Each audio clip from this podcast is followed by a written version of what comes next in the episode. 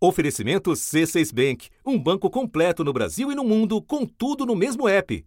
Abra sua conta. No dia 21 de junho, durante sabatina no Senado, Cristiano Zanin falou por quase oito horas.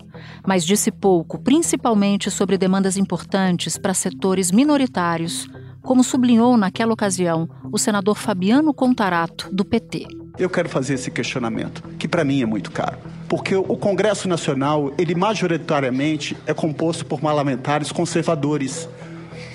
Daí a função do Supremo Tribunal Federal, não com ativismo, mas atendendo a esse papel, tanto contra majoritário, tanto como representativo e tanto como iluminista, empurrando a história para o rumo certo. E eu quero ouvir de forma muito clara do senhor. Qual é a opinião do senhor sobre o casamento entre pessoas do mesmo sexo, sobre a adoção por casais homoafetivos?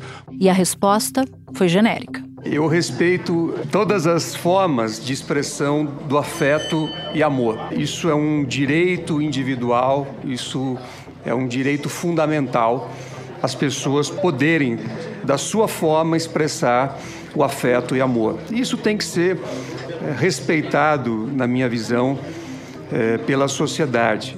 Os eleitores de Lula, que indicou Zanin ao cargo, ficaram com a pulga atrás da orelha e passaram a observar com lupa as primeiras decisões do ministro recém-impossado. Uma das decisões foi sobre equiparar homofobia e transfobia à injúria racial. Oito ministros seguiram o relator Edson Fachin. Ele argumentou que a injúria racial constitui uma espécie do crime de racismo e que a discriminação por identidade de gênero e orientação sexual configura racismo por raça.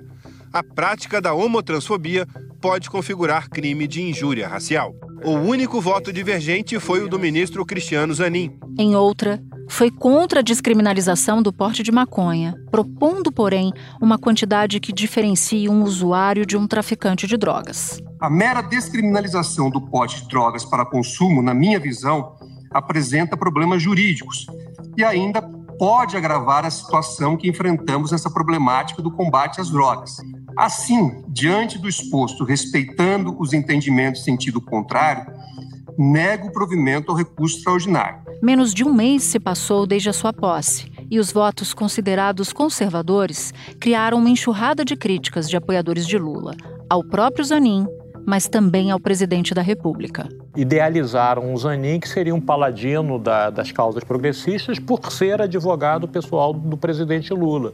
E ele nunca deu mostras disso, ele foi um advogado eficiente para o presidente Lula, e não um paladino das causas progressistas. Não há nada de errado com a posição dele, mas há, há, há uma dissociação cognitiva entre o que você queria que ele fosse e, na verdade, o que ele é. Da redação do G1, eu sou Natuzaneri e o assunto hoje é Zanin e a crise na base social e política de Lula.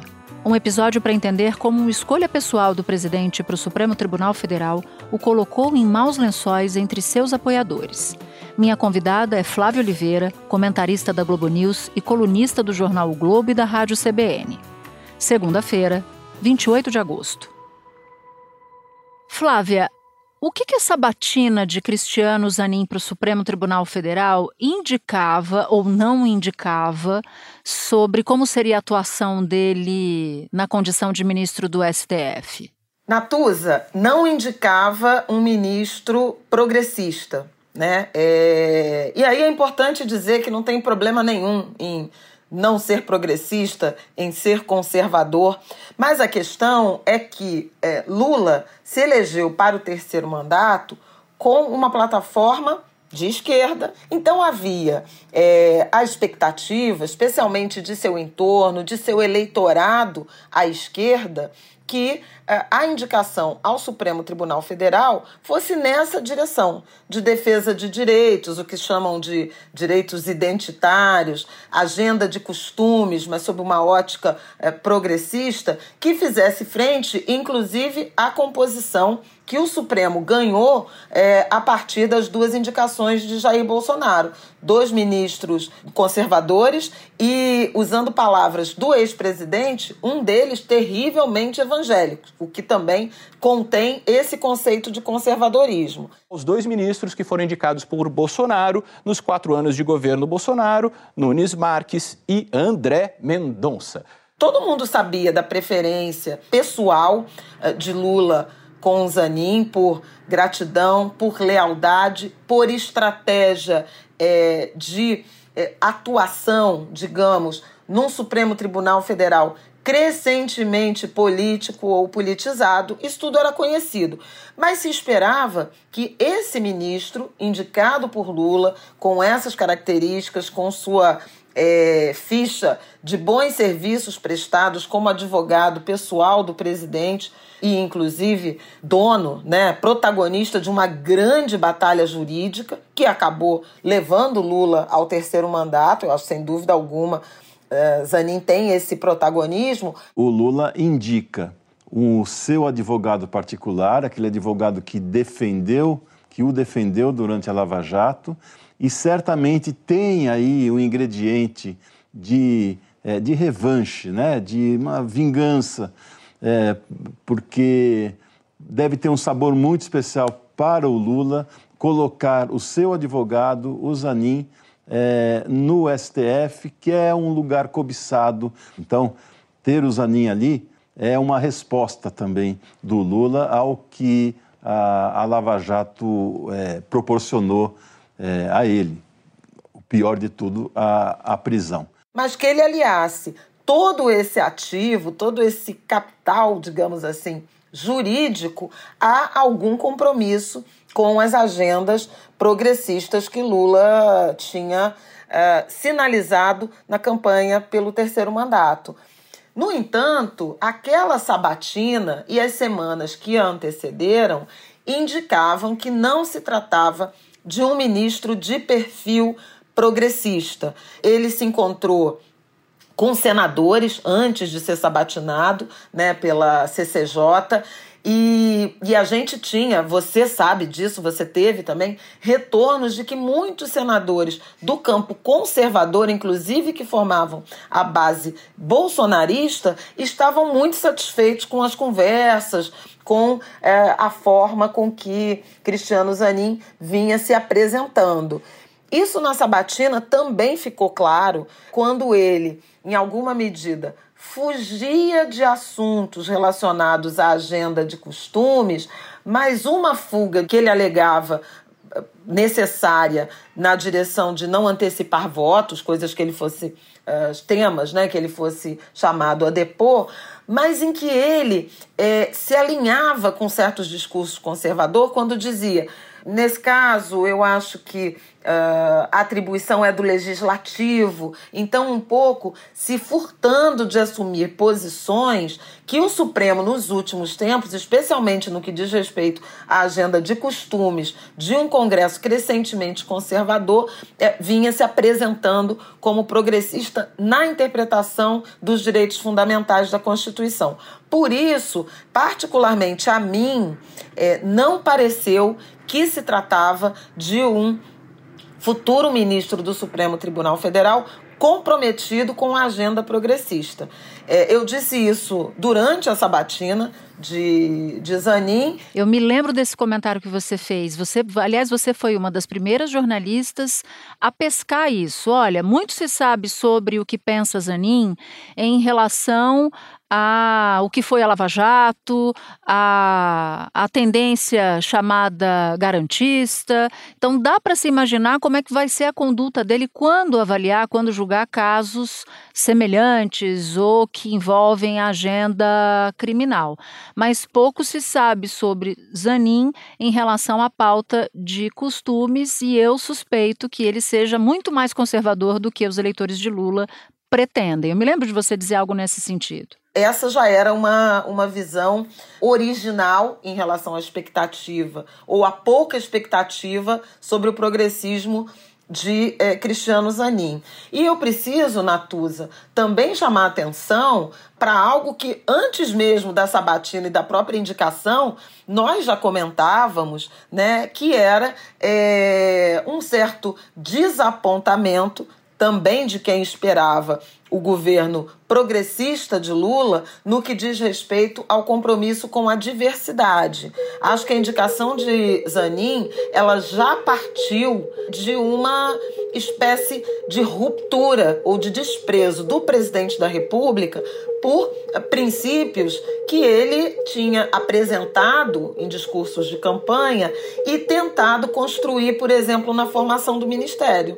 Você lembra é, do tanto que nós debatemos e provocamos em relação a uma participação feminina maior, negra maior, indígena maior, né? É, e isso foi é, razoavelmente contemplado na formação do ministério, né? Praticamente ali, vamos botar um, entre um quarto e um terço uh, dos ministros são mulheres, tem presença negra, tem o Ministério dos Povos Indígenas, com Sônia Guajajara, algumas, alguns cargos importantes, com status, digamos, quase de ministério, presidência do Banco do Brasil, da Caixa Econômica, a presidência da FUNAI, né? Alguns desses, dessas funções públicas uhum. de muita relevância tiveram é, alguma atenção no eixo, no lado da, da construção de diversidade.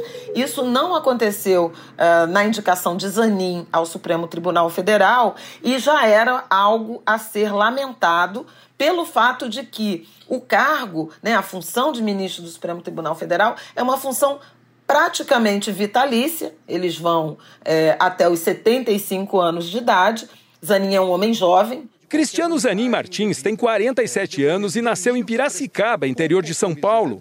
Ele se formou em Direito pela PUC de São Paulo em 1999. Foi professor de Direito Civil e Direito Processual na Faculdade Autônoma de Direito em São Paulo.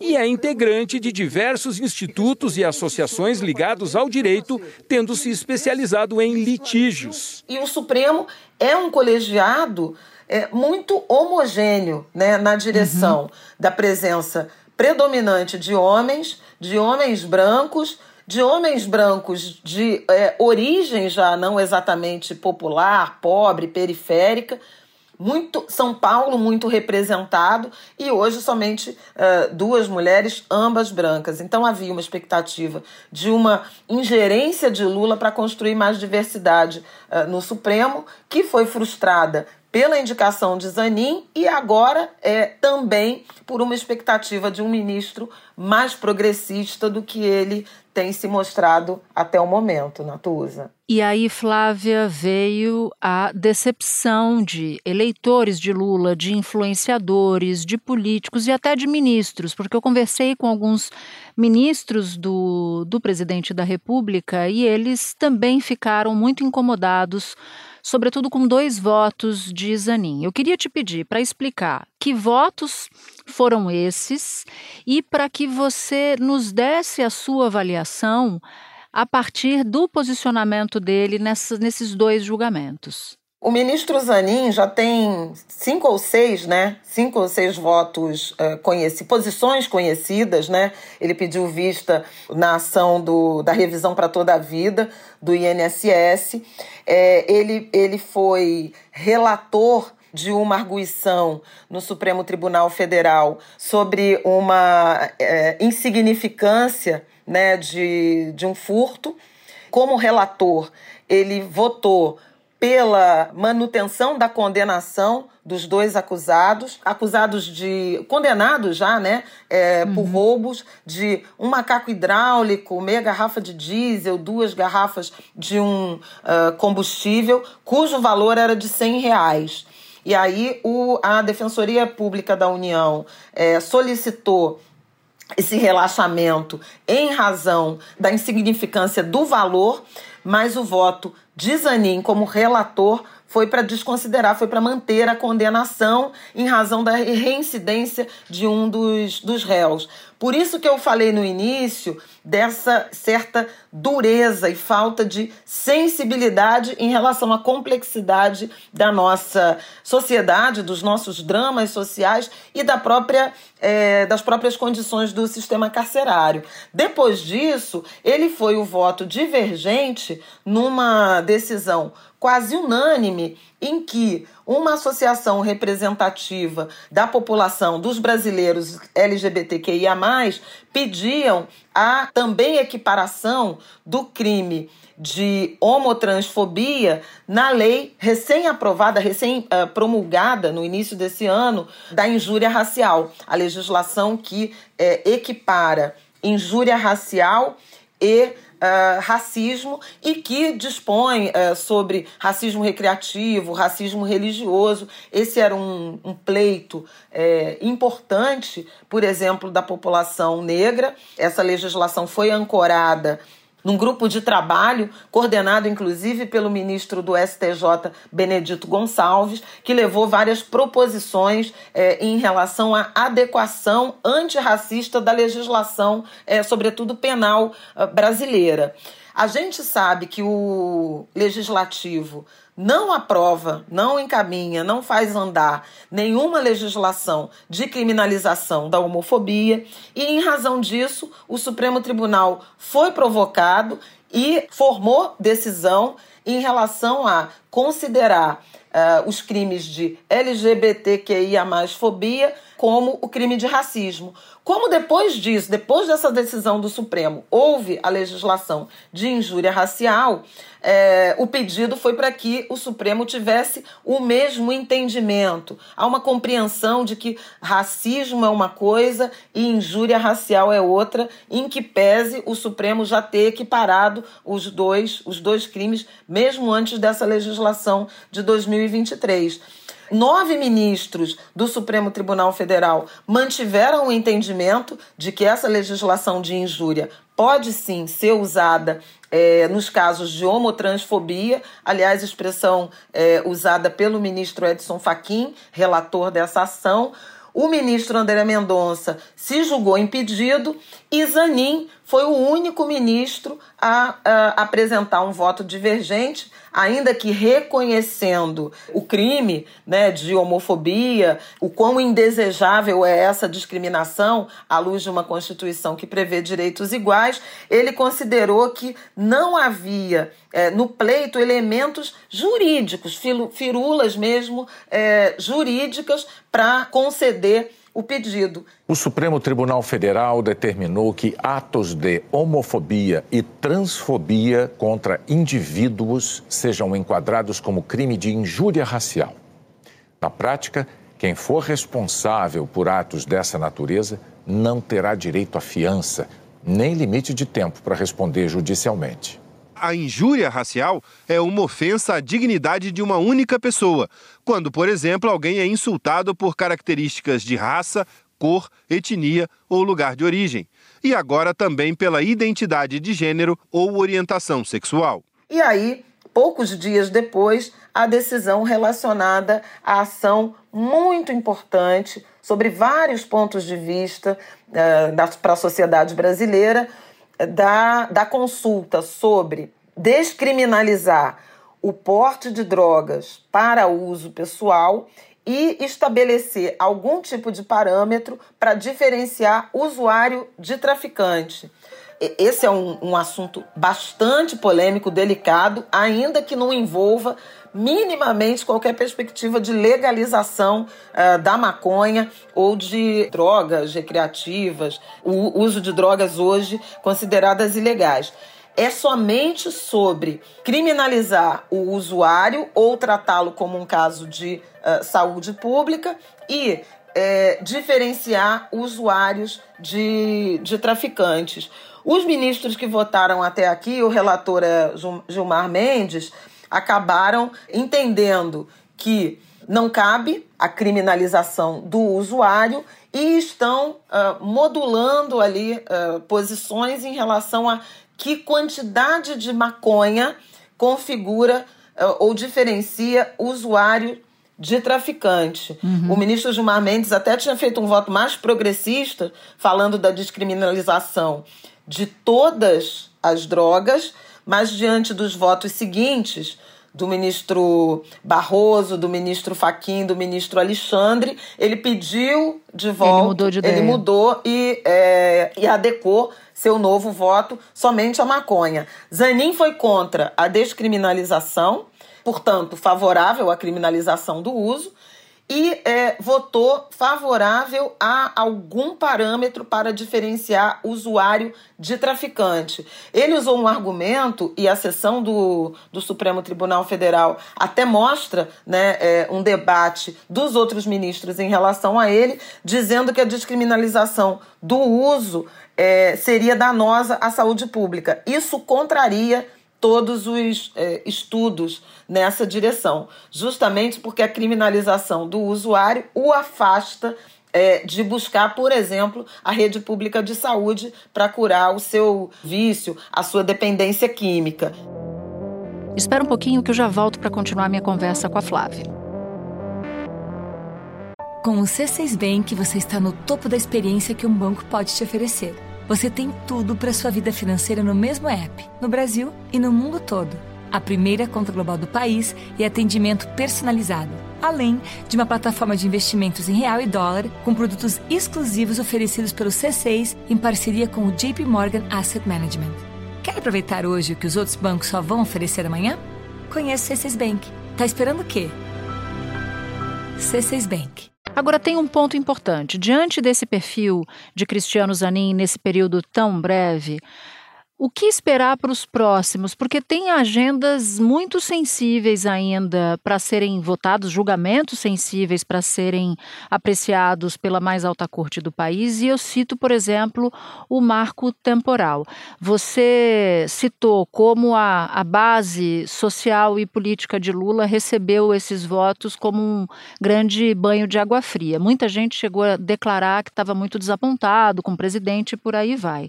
Mas como esses votos já dados, né, que ajudam a traçar o perfil do ministro Zanin, apontam para essas futuras decisões de casos que são caros, por exemplo, para o campo progressista. Pois é, esse é um grande problema, porque nesse caso, por exemplo, da, da questão da diferenciação de usuários para traficante, é, Zanin até votou que eles devem ser diferentes e, e, sugeriu uma quantidade de maconha que divide usuários de traficante, 25 gramas, Alexandre de Moraes falou de 25 a 60, enfim, isso o Supremo ainda vai é, pacificar.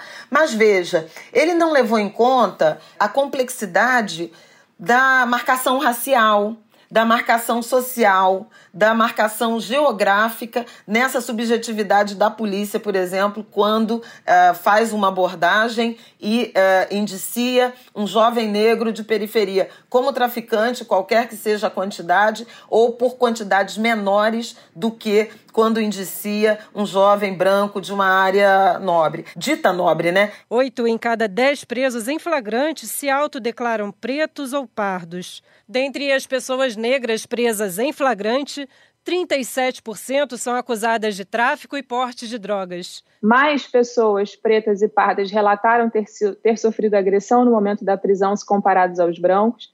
É, foram 40% de pretos e pardos relatando agressões no momento da prisão, contra 34,5% de pessoas brancas. Então, isso mostra que aquela nossa cultura né, herdada do, da escravidão ainda está mais presente do que alguns imaginam. É sobre isso que essas ações têm se debruçado. E os votos de ministros, inclusive como Alexandre de Moraes, que na origem era um secretário de segurança bastante conservador, né? É, e fez uma, uma migração, né, Natuza? Sempre teve um perfil conservador, foi inclusive filiado a um partido de direita durante muito tempo na sua vida. O ministro licenciado da pasta da Justiça, Alexandre de Moraes, indicado para o Supremo Tribunal Federal pelo presidente Temer, pediu hoje a desfiliação do PSDB.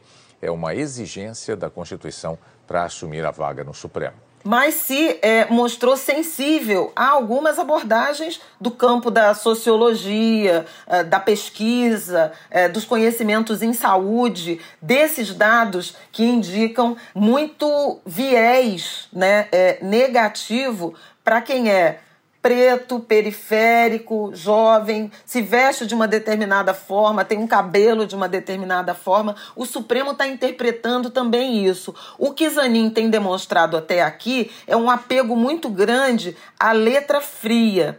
Por isso, a preocupação. A preocupação, por exemplo, de que forma ele vai votar no, uh, na ação que está no Supremo, acho que com pedido de vistas, da abordagem da filtragem racial. E esse é um ponto muito importante para todo mundo é, da agenda do movimento social que está debruçado em relação ao encarceramento excessivo de jovens negros e, a, e, o próprio índice de homicídios e de, de letalidade uh, policial. Essa falta de, uh, até aqui, demonstração de uma certa sensibilidade a essa complexidade da nossa vida social, muito marcada pelo racismo, pelas desigualdades, ela preocupa. O mesmo é, no que diz respeito ao marco temporal. Né? É, a gente já está num momento bastante complexo, é, muito sensível desse julgamento, porque o voto do ministro Alexandre de Moraes, em que pese ele ter desconsiderado é, a tese, né, ele não é, concorda que 1988, ano da promulgação da Constituição, é a linha de corte para a demarcação de territórios indígenas. Mas tem um momento no voto dele em que ele diz o seguinte: algumas situações não são é, mais passíveis de demarcação para os indígenas. Nesse caso, se ofereceria um outro território, o que demonstra uma certa incompreensão ao que está em jogo quando a gente fala de é, direitos dos povos originários. Está em jogo a relação com o território e não com uma, com uma quantidade de terra, que seria uma ideia de propriedade. A presidente do Supremo Tribunal Federal, ministra Rosa Weber, marcou para o dia 30, próxima quarta-feira, a retomada do julgamento do marco temporal tese de que indígenas só têm direito às terras que eram ocupadas por eles na data da promulgação da Constituição Brasileira, em 5 de outubro de 1988. O placar hoje é de dois votos a um pela rejeição do marco temporal. Votaram contra o relator, ministro Edson Fachin, e o ministro Alexandre de Moraes. E a favor da tese, o ministro Nunes Marques. O voto do Alexandre de Moraes agradou muita gente, mesmo é, rejeitando a tese do marco temporal. Ele fala, inclusive, em indenização aos proprietários que lá estão para uh, o caso de uh, demarcação posterior desse, desse território. Como é que o setor público vai conseguir, são grandes territórios, grandes extensões, remunerar benfeitorias e é, e terra. Então, esse é um voto que preocupa. Aborto, a mesma coisa, né? Ele até na sabatina se manifestou em relação a validar o que existe é, atualmente, mas deu a entender que é, mudanças caberão ao legislativo. Isso sugere uma tendência a não acolher a descriminalização de novo de mulheres que eventualmente se submetam é, ou interrompam suas gestações até é, no prazo de até 12 semanas, que é o que está em julgamento no Supremo. Agora, Flávia, quando havia discussão antes do presidente Lula indicar Zanin, ele deu a seguinte declaração: é uma coisa tão minha que eu não quero repartir. E aí eu te pergunto, olhando para o futuro, Lula tem ainda este ano mais uma indicação para fazer para o Supremo Tribunal Federal. A partir, a partir dessa declaração que ele deu e a partir da decepção que a base fiel de Lula declara ter com os votos de, de Zanin no Supremo, o que esperar, por exemplo, dessa futura indicação? Há nomes que são considerados mais fortes. Eu cito o Jorge Messias, que é o advogado-geral da União, o Bruno Dantas, que hoje é presidente do Tribunal de Contas da União, e Lula já foi bastante pressionado pela não sinalização de uma indicação de uma ministra mulher ou de uma ministra ou ministro negro e por aí vai. O que que essa discussão que a gente está tendo agora, nesse momento, neste episódio, aponta para o futuro, levando em consideração o perfil conservador de Cristiano Zanin? A pressão já tá, já estava grande, né? E foi crescente a partir da, da escolha de Zanin, da indicação de Zanin e desses nomes que você citou, e aí eu acrescentaria também o ministro Flávio Dino, né, que sempre aparece, o próprio presidente do Senado, também Rodrigo Pacheco, é, já, já esteve nesse bolão, né, nessa é, cartela de, de possibilidades, é, já havia uma, uma pressão e um descontentamento em relação à possibilidade de Lula desfazer ou diminuir o mínimo de diversidade que ainda tem uh, no Supremo Tribunal Federal. Estou falando do fato de serem nove ministros e duas ministras, né? Duas mulheres brancas. Sendo que Rosa está saindo, né? Quem vai sair é a Rosa. Exatamente. E a perspectiva de que, na saída é, de uma das três únicas mulheres que já conseguiram se tornar ministras do, do Supremo Tribunal Federal na história do judiciário brasileiro é, haver a substituição por um homem e por outro homem branco, né, é, de meia idade, enfim, com, com, tudo isso que a gente fala dessa é, monótona representação nos espaços de poder brasileiro, é, a pressão já estava imensa. Muitas listas, muitas conversas e tentativas de apresentação de nomes de mulheres, mulheres brancas, mulheres negras. Lula falou para uma pessoa muito próxima, uma pessoa que estava fazendo é, propaganda de um possível candidato homem, ele falou o seguinte: eu não tenho como não indicar uma mulher dessa vez, porque Rosa Weber é ela, ao lado de Carmen, são as únicas duas mulheres num grupo de 11. A questão é, é que ele não tem uma mulher desse mundo jurídico, que seria uma potencial candidata, muito próxima. Ele tem pessoas que colaboram com o PT, advogadas e tal, mas não tem ninguém da sua estrita confiança. Ele teria que construir isso. Muita tentativa de sensibilizar, sensibilizar o, o presidente da República na direção de ser o presidente que é, teria ou terá indicado a primeira ministra negra para o Supremo Tribunal é, Federal. Então, essa pressão já existia com esse é, comportamento é, mais conservador de Zanin nos votos conhecidos até aqui, eu digo até aqui porque todo mundo é passível de mudar, a gente acabou de falar do claro. caso do é, Alexandre de Moraes, secretário de, de Segurança, ministro da Justiça e ministro do Supremo Tribunal Federal. É, a pressão por um nome comprometido com a agenda progressista, ela será maior. E não é exatamente é, aleatório, não. Há a percepção de que determinados é, ministros indicados por um presidente, eles um pouco caminham juntos, dialogam juntos, votam mais ou menos parecido, vem de uma, uma espécie de círculo, ou tem uma, uma benção provocada até pela própria indicação é, comum. Então, uhum. há uma, uma percepção de que se Lula não indicar alguém de perfil progressista, o que a gente vai ter é uma composição mais conservadora do Supremo Tribunal Federal. É, entende isso? Quer dizer, André claro. Mendonça e Nunes Marques não votam mais ou menos parecido quase sempre?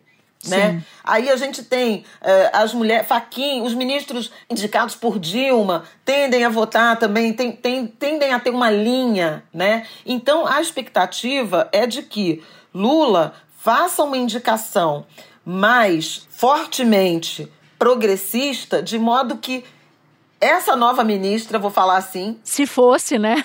Vamos aqui. Que, é, não, porque eu ia falar que esse novo ministro, não, que essa nova ministra, que essa pessoa indicada, ela tenha um viés mais progressista capaz de criar um campo magnético que atraia o, o Zanin entende? E não uhum. o, o, o, contrário. Então é uma, é uma subjetividade imensa esse raciocínio, mas ele aparece por conta de comportamentos que aproximam os polos de uh, ministros do Supremo indicados por um mesmo presidente. E só para descrever, Flávia, o que eu ouvi de diferentes, diferentes atores políticos, tá? A partir do que, do que a gente viu de repercussão nas redes sociais, que foram muito, muito fortes, eu ouvi declarações assim, todas, todas as pessoas do campo, do campo progressista, dirigentes, ministros, pessoas do, do, do judiciário. Olha, nem quando Lula colocou bolsonaristas no ministério foi tão grave.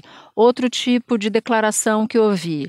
A única coisa que, que a gente pediu foi saber as posições dele, dele Zanin. E ele vai ficar por muitas décadas no Supremo Tribunal Federal. E, e outras, como, por exemplo, é, isso está na conta do presidente. Né? O presidente vai ter que assimilar esse desgaste e saber como é que ele maneja isso na próxima indicação. Vai sim, vai ter que assimilar, em que pese o fato de que há grupos e a sociedade brasileira é muito polarizada ainda, então há grupos do campo conservador satisfeitas com esses votos de Zanin até aqui e, portanto, menos resistentes ou até críticas a Lula né? Porque eu acho uhum, que a gente uhum, tem que pensar sim. também assim, o capital próprio do Lula, que é o eleitorado de esquerda, está frustrado. Né, em relação a essa, a essa primeira safra de votos de Zanin. Por outro lado, tem um núcleo nada irrelevante do eleitorado e da sociedade brasileira que está satisfeita. Quem conhece o Lula, né, e essa é, essa tendência à acomodação, à formação de consenso, né? Pode até entender que a intenção é essa mesmo, e que ele nem está tão insatisfeito assim, porque ele captura, né, outros grupos do eleitorado que até outubro do ano passado tinha imensa resistência a ele. Entende? Agora, no grupo do, do, de eleitores, núcleo duro de eleitores do Lula, sem dúvida alguma, há frustração e essa frustração não tem como ficar exclusivamente na conta de um Zanin conservador, posto que ele não prometeu ser progressista. Esse é meu ponto. Ele nunca fez essa promessa é, havia um desejo ou um contrato de cláusulas é, não claras, um contrato imaginário, e isso a gente, nas relações amorosas, né, passionais, a gente faz muito isso, né? Assina um contrato que o outro não sabe que está assinando.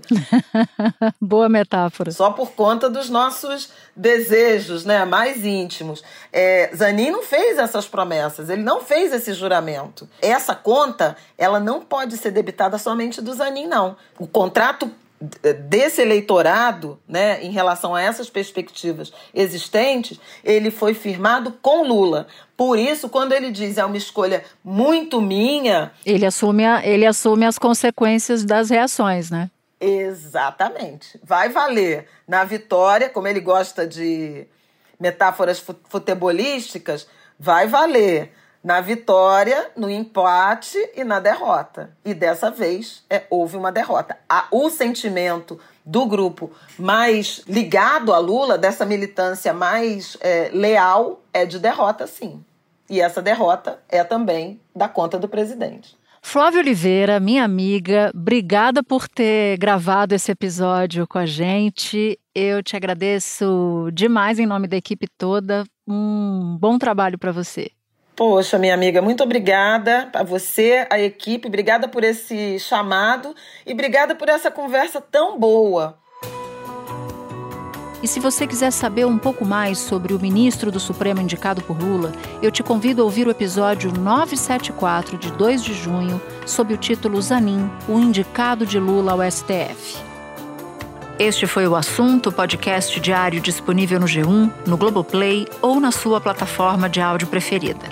Comigo na equipe do assunto estão Mônica Mariotti, Amanda Polato, Lorena Lara, Luiz Felipe Silva, Tiago Kazuroski, Gabriel de Campos, Nayara Fernandes e Etos Kleiter.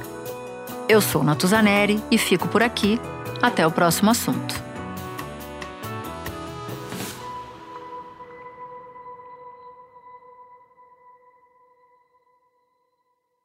Você no topo da experiência financeira que um banco pode oferecer. Escolha um banco completo no Brasil e em qualquer lugar do mundo. Abra sua conta no C6 Bank.